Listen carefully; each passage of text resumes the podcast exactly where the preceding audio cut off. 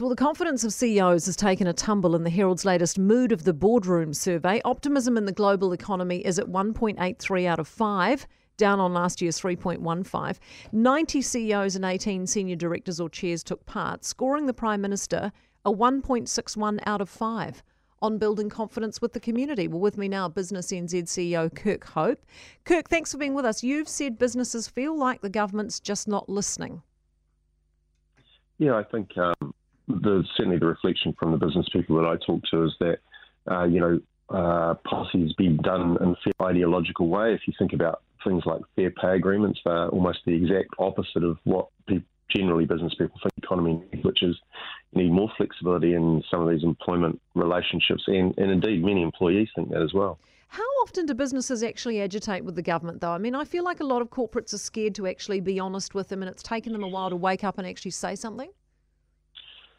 Uh, no, I mean, I think they've gotten more direct, um, and there have been channels in the past. For example, you know, you had the Prime Minister's um, Business Advisory Council, um, and there were some fairly direct characters on there, on there. One of them who's now the leader of the opposition. Um, so, I mean, I think there have been vehicles. I, I, think the key thing for the government is trying to manage um, a, a, pretty broad array of political constituents, more so than you might perhaps find with a, a centre right government. Right. So, what should they be doing? You know, who should be listening to them and what should they be doing to actively engage more?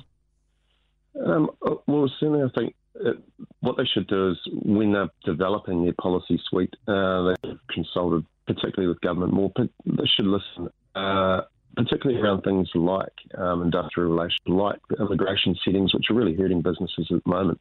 Um, I think they start need to start to listen to that and be less timid um, in terms of the way that they're doing policy. I think what else you'll find in that survey is, like everybody, I mean, I think CEOs are seeing a real lack of execution. Yeah. Uh, one person said it's the worst government since Muldoon, which is a bit of a stinging indictment. I mean, the drop in optimism in the global economy is probably not surprising. Geopolitically, it's it's a bit messy.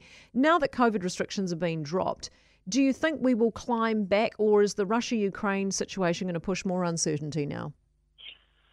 You know, you've got Russia, Ukraine. I mean, you, you just, um, you know, talked to the previous correspondent about some of the stuff that's going on in, in the UK, which has normally been quite a stable place. um, other parts of Europe are less stable politically.